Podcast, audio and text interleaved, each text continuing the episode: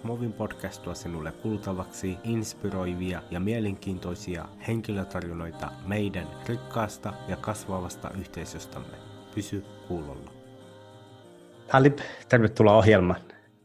Walaikum salam rahmatullahi wa barakatuh. Kiitos paljon. Tässä kohdassa minun varmaan pitää sanoa, että miten otettu ja mikä kunnia tämä on olla mulla tässä ohjelmassa. Jazakumullah khairan. Wa iyyakum, ilo ja kunnia on meidän puolella. Kerro meille jotakin kiinnostavaa itsestäsi.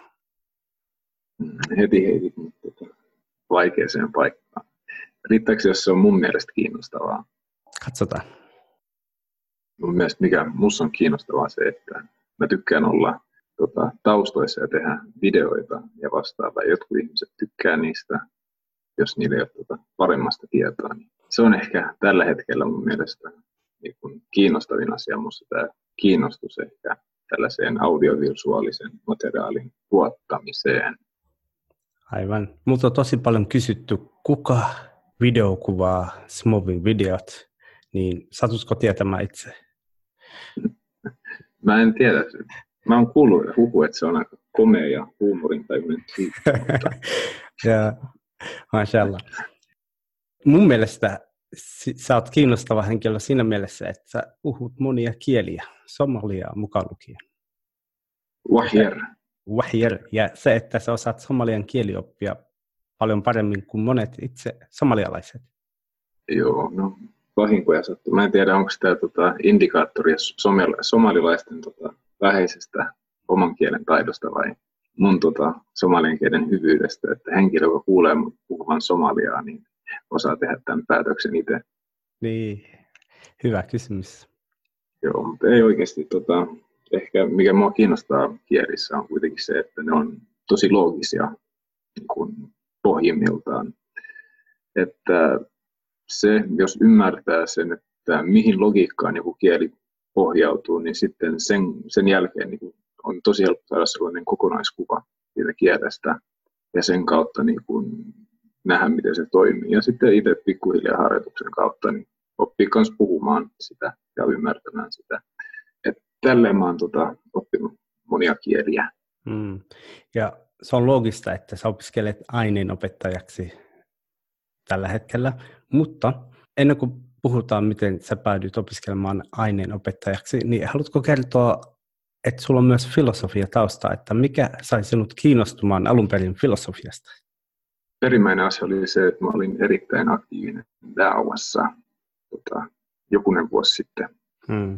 Ja mä tykkään enemmänkin ymmärtää ne asiat, mistä mä puhun, sen sijaan, että mä puhuisin asioista ja termeillä ja konsepteilla, joita mä en ymmärrä kopioimalla vaan muita. Niin mä ajattelin, että jotta mä pystyn itse asiassa pohjaa mun argumentit ja ymmärrykset tota, sellaisille niin kuin yhteisille säännöille, mitä täällä tota, varsinkin länsimaissa käytetään, niin on parasta niin kuin ymmärtää ja perustaa, mihin nämä kaikki pohjautuu. Eli se oli ehkä se niin kuin ensimmäinen motivaattori, mikä sai mut tota, kun ottamaan filosofian pitkänä sivuaineena Helsingin yliopistossa. Aivan. Se on hyvä ymmärtää niin kuin, asioita perinpohjaisesti mitä filosofia on? Tämä saattaa olla filosofinen kysymys, mutta miten sä näet filosofian olevan? Okei, no tehdään sillä että mä otan oman ymmärrykseni pohjalta ja mitä se mulle tarkoittaa. Eli mun mielestä se on niin kuin tällainen systemaattinen, inhimillinen yritys ymmärtää maailmaa niin kuin asioiden pohjaa. Että niin kuin yritetään selvittää, mihin asiat pohjautuu ja tota, siis filosofia jakautuu eri alueisiin. Eli siihen kuuluu etiikka, joka periaatteessa katsoo, että mikä on hyvää ja huonoa tai hyvää ja pahaa. Eli se katsoo moraalikysymyksiä. Sitten meillä on esimerkiksi epistemologia, joka on tietooppia, joka siis on oppitiedosta, että mitä tieto on, miten sitä saadaan, mitkä on sen rajat. Ja esimerkiksi on nykyään tieteen filosofia, eli millä lähtöoletuksilla me lähdetään tutkimaan tätä ympäröivää maailmaa ja miten tämä katsoo, että miten luotettava nämä, nämä eri metodologiat on. mitä käytetään ja niin edespäin. Mulle, mikä tota, niin filosofian suurin anti on se, että ymmärtää, että mikä niin kuin jonkun teorian tai asian ala on, eli mitä se pystyy käsitellä ja mitä se ei pysty käsitellä, ja ettei tee minkäänlaisia kategoriavirheitä. Mikä on kategoriavirhe? No, kategoriavirhe on, että sä yrität tota, eri kategoriaan kuuluvalla asialla tota, todistaa tai toi jotenkin päätellä jotain jostain toisesta kategoriasta. Esimerkiksi, että jos me puhutaan, tota, sanotaan nyt logiikasta, niin logiikka ei itsessään ole aineellinen asia, eli me ei empiirisesti voida todistaa jotain loogista asiaa. Eli tämä olisi kategoriavirhe. Sama, sama asia kuin jos niin kun joku haluaa empiirisesti todistaa suoraan Jumalan olemassaolon. Mm. Eli Jumala itsessään, me uskotaan, että on ei-aineellinen, sellainen, jota me ei voida empiirisesti tällä hetkellä todistaa tässä meidän maailmassa.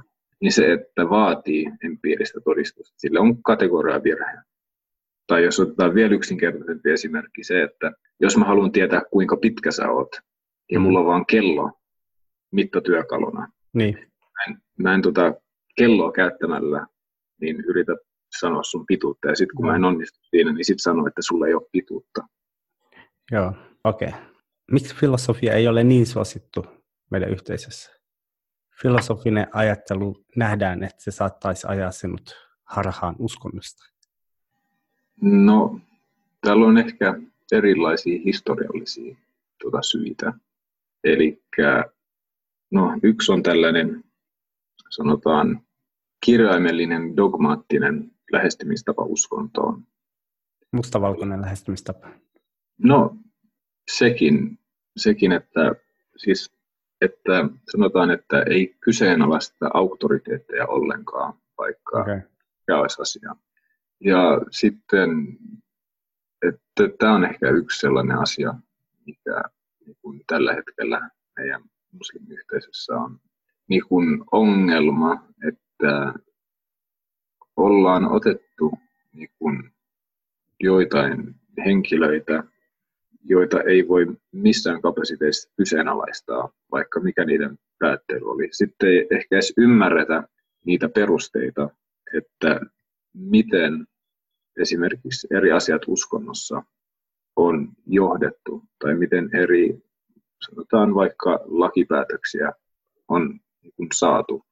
Eli ehkä se ongelma on siinä, että se prosessi, niin kun, että miten me saadaan niin kun se ymmärrys, mitä islam on, niin on tosi vajavainen monella ihmisellä.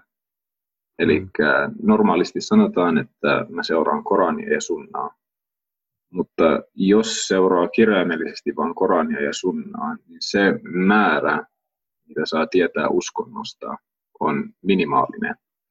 Eli siis se ongelma on, että joissain tilanteissa Korani on itsessään kanssa ristiriidassa. Tai Koranit ja hadithit tai hadithit ja hadithit. Eli jos me ihan pinnallisella kirjaimellisella lukutavalla tota, tulkitaan tätä, niin meidän tulee ristiriitoja tässä. Nyt se metodologia, millä oppineet on tota, niin kuin, äh, saanut y- tällaisen yleisen ymmärryksen, niin se ei välttämättä ole hirveästi ihmisten tiedossa.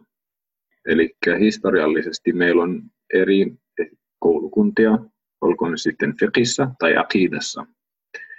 Ja ne periaatteet, mihin nämä koulukunnat perustuu, niin me ei voida niin kuin Koranin ja sunnan lisäksi niin sanoa sataprosenttisesti, että nämä on täysin oikein ja missä järjestyksessä ja millä painoarvolla meidän pitäisi tota, niin kuin suhteuttaa näitä. Niin nyt jos ihmisille tulee tällainen, tota, sanotaan, niin syvempi ymmärrys, niin joillekin ihmisille saattaa tulla ongelmia tästä. Koska se tapa, mille, miten heille on opetettu uskonto, että se on tosi mustavalkoista. Hmm. Eli asia on näin, piste.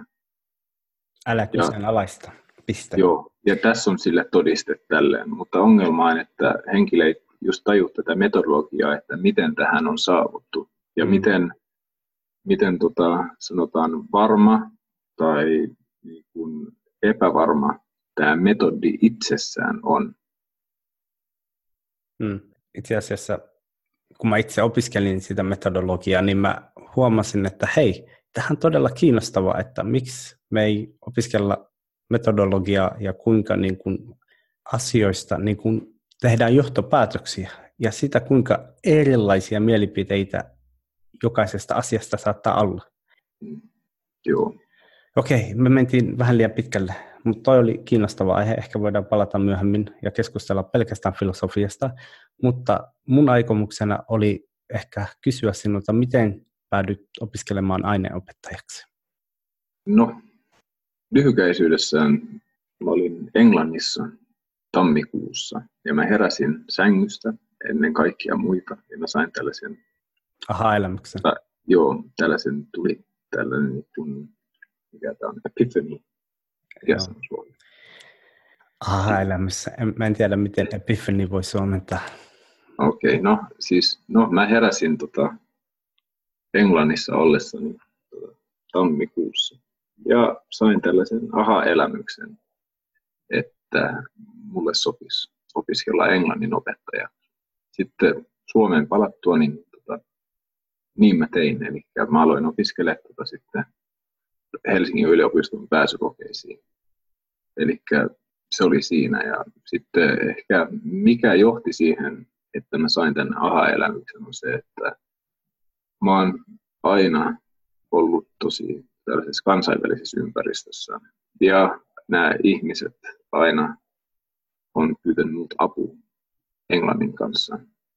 Ja mä siinä vaiheessa jo yritin niin kuin tällaisella induktiivisella metodilla opettaa heitä. Eli mä yritin ensinnäkin antaa niin kuin jonkun esimerkin siitä asiasta, mitä ne kysyy, ja sen pohjalta johtaa tällaisen yleisen säännön, jota he pystyisivät käyttämään. Ja tässä vaiheessa mä en tiennyt mitään opetusteorioista edes. Hmm. Ja, ja sitten jotkut ihmiset tota, sanoivat, että musta, musta tulisi hyvä englannin opettaja. Ehkä sen takia, että mä pistin myös heitä miettimään paljon että missä he on mennyt vikaan ja tälleen sen sijaan, että mä vaan annan vastaukset suoraan. Eli mä pistin heidät analysoimaan ja tota, niin kuin soveltamaan sitä tietoa, jota mä yritin antaa heille. Niin ehkä sen takia tota, tämä on yksi niistä asioista, mikä niin kuin viehättää mua opettamisessa.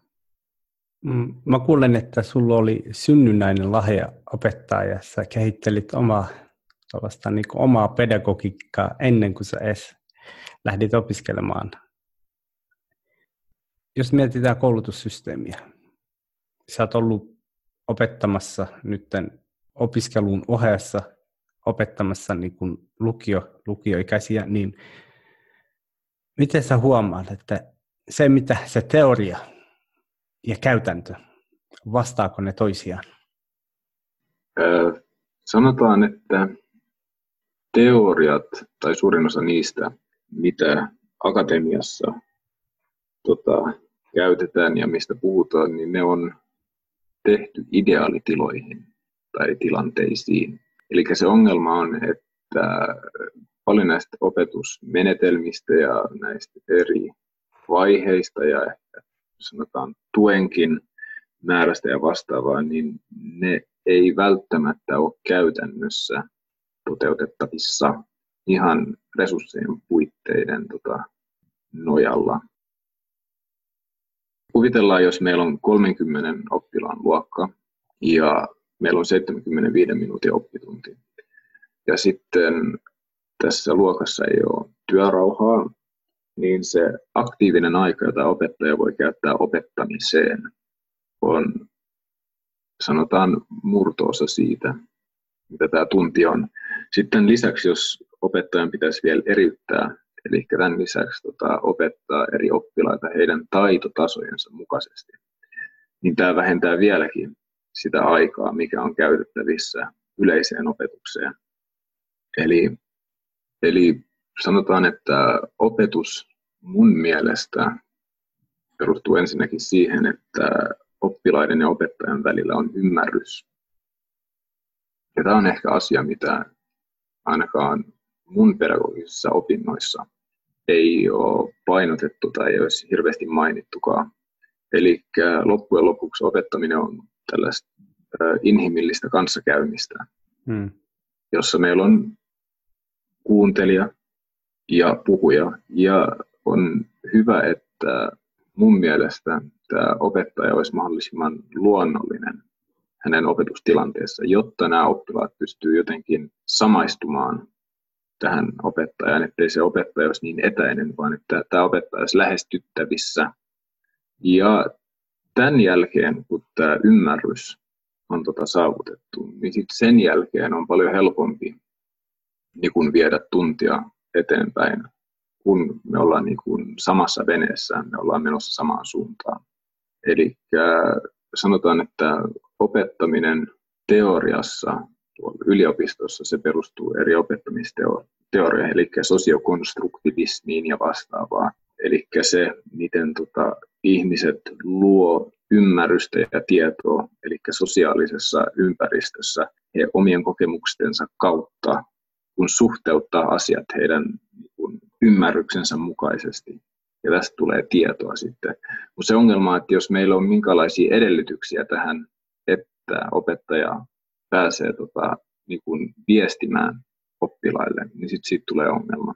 Eli tämä on ehkä suurin ongelma, minkä mä oon huomannut tällaisessa opetustilanteessa, että meillä on tällainen tosi karkea kahtiajako, että meillä on opettaja ja oppilaat ja näiden välillä on vastakkainasettelu mm. sen sijaan, että ne olisi samassa veneessä. Mm.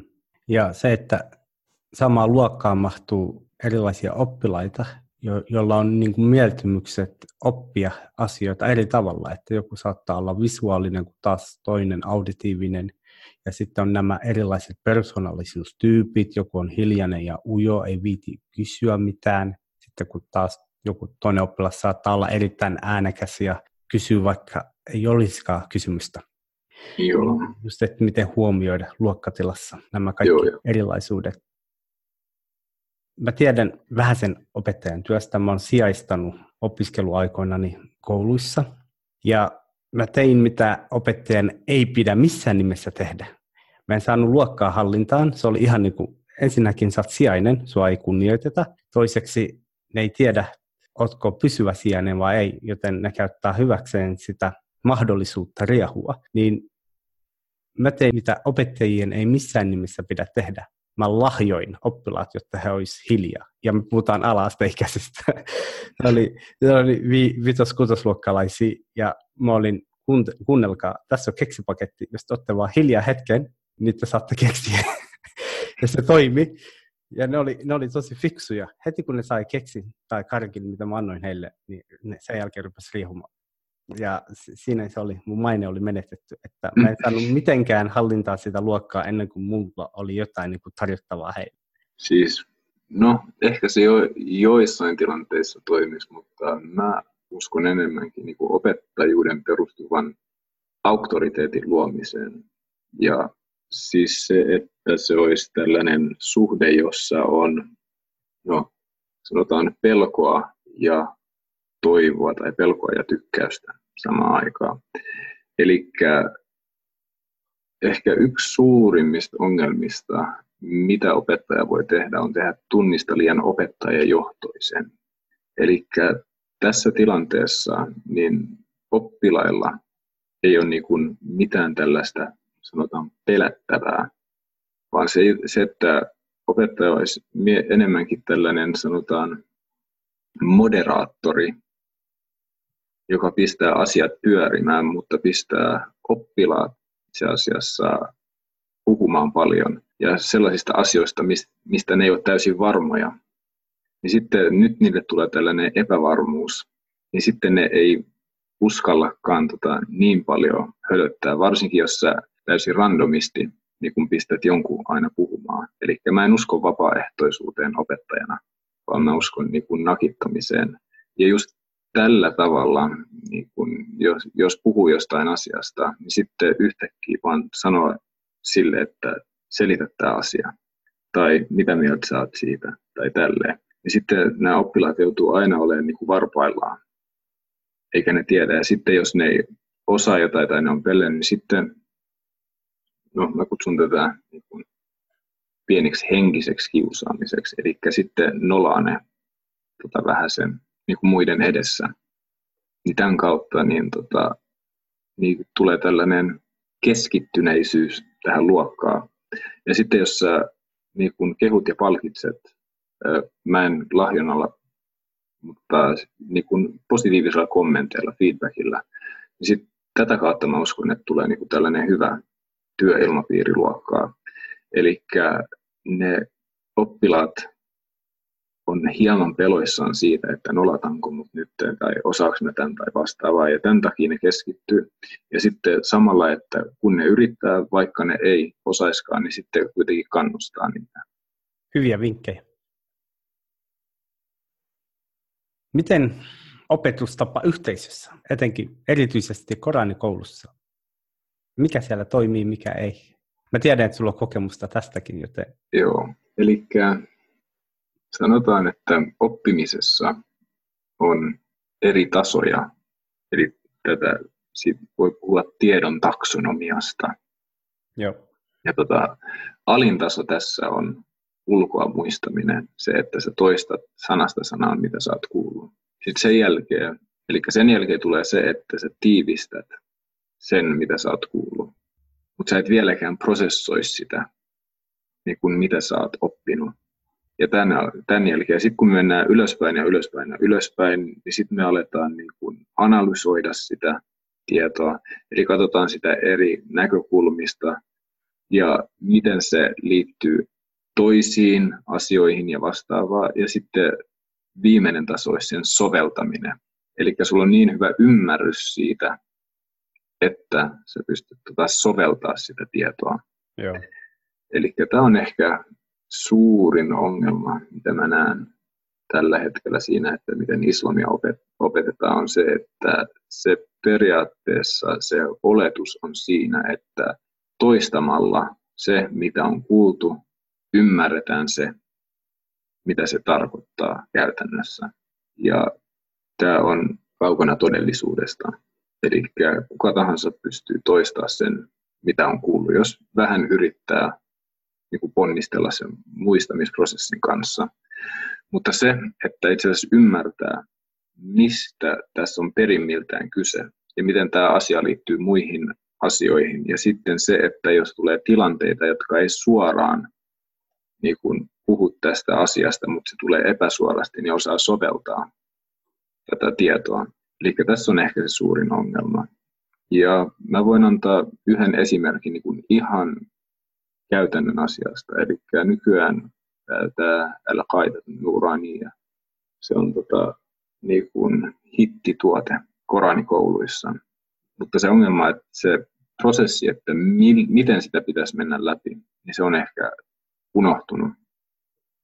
Se ongelma on siinä, että jos me halutaan oppia lukemaan, niin Kieli itsessään koostuu lauseista. Lauseet koostuu sanoista. Sanat koostuu kirjaimista ja kirjaimet puheessa on ääniä. Eli ensimmäinen taso, mikä vaaditaan, on se, että tunnistaa kirjaimia ja osaa liittää niihin oikean äänen. Nyt tässä on jo kaksi ongelmaa, niin kuin mitä mä olen huomannut. Ensinnäkin se, että tapa, jolla opitaan kirjaimet on yleensä litania, eli mennään alif, bää, tää, tää, jim, hää, ha, niin edespäin, eikä opita niitä itsessään niin kuin kirjaimina, että tunnistetaan, että tässä on esimerkiksi dääl-kirjain, tässä on hää-kirjain, vaan pitää mennä se koko litania läpi siinä järjestyksessä. Hmm. Ja toinen asia on se, että se, miten se lausuminen opetetaan, niin sekään ei vastaa sitä, mitä arabiassa on. Eli tämä on ihan niin kuin fundamentaalisin ongelma, mitä mä oon huomannut yleensä. Sitten tämän jälkeen niin opettajana niin kuin voi kulkea ainakin kahta eri tietä. Toinen on se, että sä sanot oppilaille koko ajan, mitä tehdä, ja ne toistaa. Toinen on, että sä pistät oppilaat itse ymmärtämään ja analysoimaan esimerkiksi kirjaimia. Eli jos meillä on tämä kirjain ja bää-kirjain, ja ne on kirjoitettu yhteen, niin ne ei näytä samalta siinä, kun ne on kirjoitettu yhteen, kuin miltä ne näyttää, kun ne on kirjoitettu erikseen. Nyt sä voit pistää oppilaan analysoimaan sen, että mikä tämä tää-kirjain voi olla tässä kirjaimen alussa, kun siinä on viiva ja kaksi pistettä. Eli jos meillä on kaksi pistettä tuossa kirjaimen päällä, niin mikä kirjain se voisi olla? Eli nyt tämä oppilas itse joutuu niin kuin soveltamaan tätä tietoa, analysoimaan ja saapumaan tällaisen ongelman ratkaisun tota, niin kuin kautta siihen oikeaan tulokseen. Mutta yleensä miten tämä tehdään on, että oppilaille vaan sanotaan, tässä on tämä ja toista. Sitten kun oppilas tulee sellaiseen kohtaan, mitä hän ei ole ennen tehnyt, niin hän suoraan luovuttaa, koska hänelle ei ole opetettu tällaista metataitoa, miten itse asiassa soveltaa tällaisia niin kuin eri ongelmat, tai miten soveltaa tietoa eri ongelmatilanteissa. Ja sitten tämä jatkuu niin kuin koko koranikoulun alusta loppuun asti. Mm. Ja sitten se ongelma on kanssa, että jos tulee jonkinlaisia tällaisia soveltavia kysymyksiä, eli ymmärretään joku asia, tota, ja sitten kysytään, että miten se rinnastuu sitten tähän toiseen asiaan, tai se, että koulussa tai tälleen, niin sitten opettajat, koska niillä on niin vähän tällaista no, käytännöllistä tietoa, niin he ei osaa vastaa siihen. Ja sen takia he sanovat, että olkaa hiljaa. Hmm. Tämä on yksi sellainen fundamentaalinen ongelma mun mielestä, mihin tota, tällä hetkellä koranikoulut on kompastunut. Niin, kun sä sanoit, opettajat sanoo, olkaa hiljaa, ne, se ei välttämättä tule huonosta paikasta, ne vaan ehkä on turhautunut että miten sä et muka tiedä, mä opetin sinulle juuri tämän kirjaimen, mutta se opetustapa ei ollut, kuten sä mainitsit, se ei ollut sellainen, että oppilas ymmärtää ja soveltaa sitä opittua taitoa, vaan se opetusmenetelmä on hataralla pohjalla ja sitten se opettaja turhautuu turhasta ja ei tiedä Joo. syytä. Joo. Joo, se on tota, mun mielestä tosi tärkeää, että ihan niin kuin oppimisessa on hyvä oppia oppimaan niin opettamisessa on myös hyvä oppia opettamaan ja kyseenalaistaa itseensäkin. Että niin kuin sä sanoit oppimistyyleistä ja eri oppijoista, niin jokainen ihminen on erilainen oppija kanssa. Eli ei välttämättä voi edes soveltaa samoja periaatteita jokaiseen eri ihmiseen. Joku mm. oppii visuaalisesti paremmin, joku oppii auditiivisesti, toiset eri lähteistä ja niin edespäin.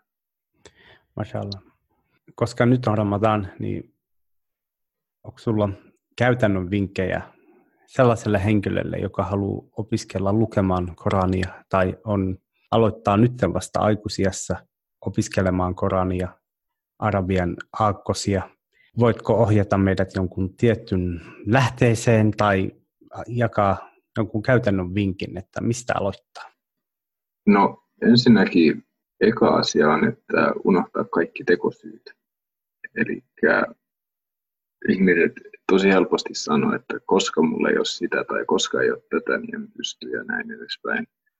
Mä tota, itse, kun mä tota, tulin muslimiksi, niin mä aloin opettaa itseäni lukemaan. Eli mä kirjoitin tota, sellaisille postit-lapuille kirjaimen ja sitten mä kirjoitin ne, että miten, miltä tämä sama kirja näyttää alussa, keskellä ja lopussa. Eli ensin et, niin siihen lapun päälle, että miten, miltä kirja näyttää yksin ollessaan, miltä se sitten näyttää alussa, keskellä ja lopussa tämän alapuolelle. Ja sitten toiselle puolelle me kirjoitin, että miltä tämä kirjain suurin piirtein kuulostaa. Elikkä, ja sitten mä, jos mä olin bussissa, junassa, mulla oli nämä aina taskussa mukana ja mä sekoittelin niitä kuin korttipakkaa ja harjoittelin tälleen kirjaimia. Eli tämä on ihan niin kuin, tapa, joka kuka tahansa pystyy soveltaa. Niin kuin, että katsoo jonkun YouTube-videon tai vastaavaa ja kirjoittaa parhaan ymmärryksensä mukaan se tapa, miltä se kuulostaa niin kuin suomalaisilla kirjaimilla sen lausuminen. Että on se, millä pääsee liikkeelle, koska tämä on ehkä vaikein askel. Että aina tota, saada pallo pyörimään on vaikein askel. Sitten mä en tiedä, tota, itse mä menin Egyptiin tämän jälkeen ja siellä mä opin, että se miten mä lausun nämä kirjaimet, niin tota, siinä on vähän petra, petraamisen varaa. Mutta kuitenkin, että jos ihmisellä on motivaatio, niin hän pystyy löytämään ihmisiä, jotka opettaa täällä Suomessakin. Että se va- vaatii sen, että vähän selvittää, että missä moskeijoissa esimerkiksi on opetusta aikuisille ja niin edespäin. Että eri ihmiset, ne ei välttämättä tykkää pistää ihmisiä sellaisen tilan, jossa ne asettaa itsensä haavoittuvaiseksi. Mutta yksi tärkein asia tässä on, että tiedostaa sen, että ei ole täydellinen. Että oppiminen on prosessi, Joo. joka lähtee siitä, että ei osaa. Joo, ja mä oon myös neuvonut monia, että jos ei välttämättä halua osallistua moskeijan opetukseen tai ei halua luokkahuone ympäristöön, niin aina voi pyytää apua joltakin ystävältä. Ja jos tämä ystävä tietää vähän enemmän kuin sinä itse, niin sä voit oppia vähäsen tältä ystävältä. Ajatellaan, että jokainen meistä tuntee jonkun, joka osaa vähän enemmän Korania. Niin that's it. ota yhteyttä, pyydä, lähetä viestiä ja sano, hei, voitko auttaa mua. Niin tässä se juju on ehkä apun pyytäminen. Se, Joo. se ei näytä hyvältä pyytää apua joltakin ja siinä tulee ehkä oma ego eteen. Mutta joskus oma ego on voitettava, jos haluaa niin kuin oikeasti oppia. Joo, ja sitten, että vaikka olisi sellaisessa tilanteessa, että opettaa, niin tiedostaa myös sen, että niin. itselläkin on parannettavaa. Aivan, aivan. Se, se et välttämättä ole maailman paras opettaja. Joo. Jazakallah khair. Kiitoksia oikein paljon tästä mukavasta ja kiinnostavasta keskustelusta. Häijävääjä. Häijävääjä. Mä päästän sinua jatkamaan päivää. Suokon Allah menestystä sinulle. Ääni. Assalamu alaikum wa rahmatullah. Wa alaikum assalam wa rahmatullahi wa barakatuh.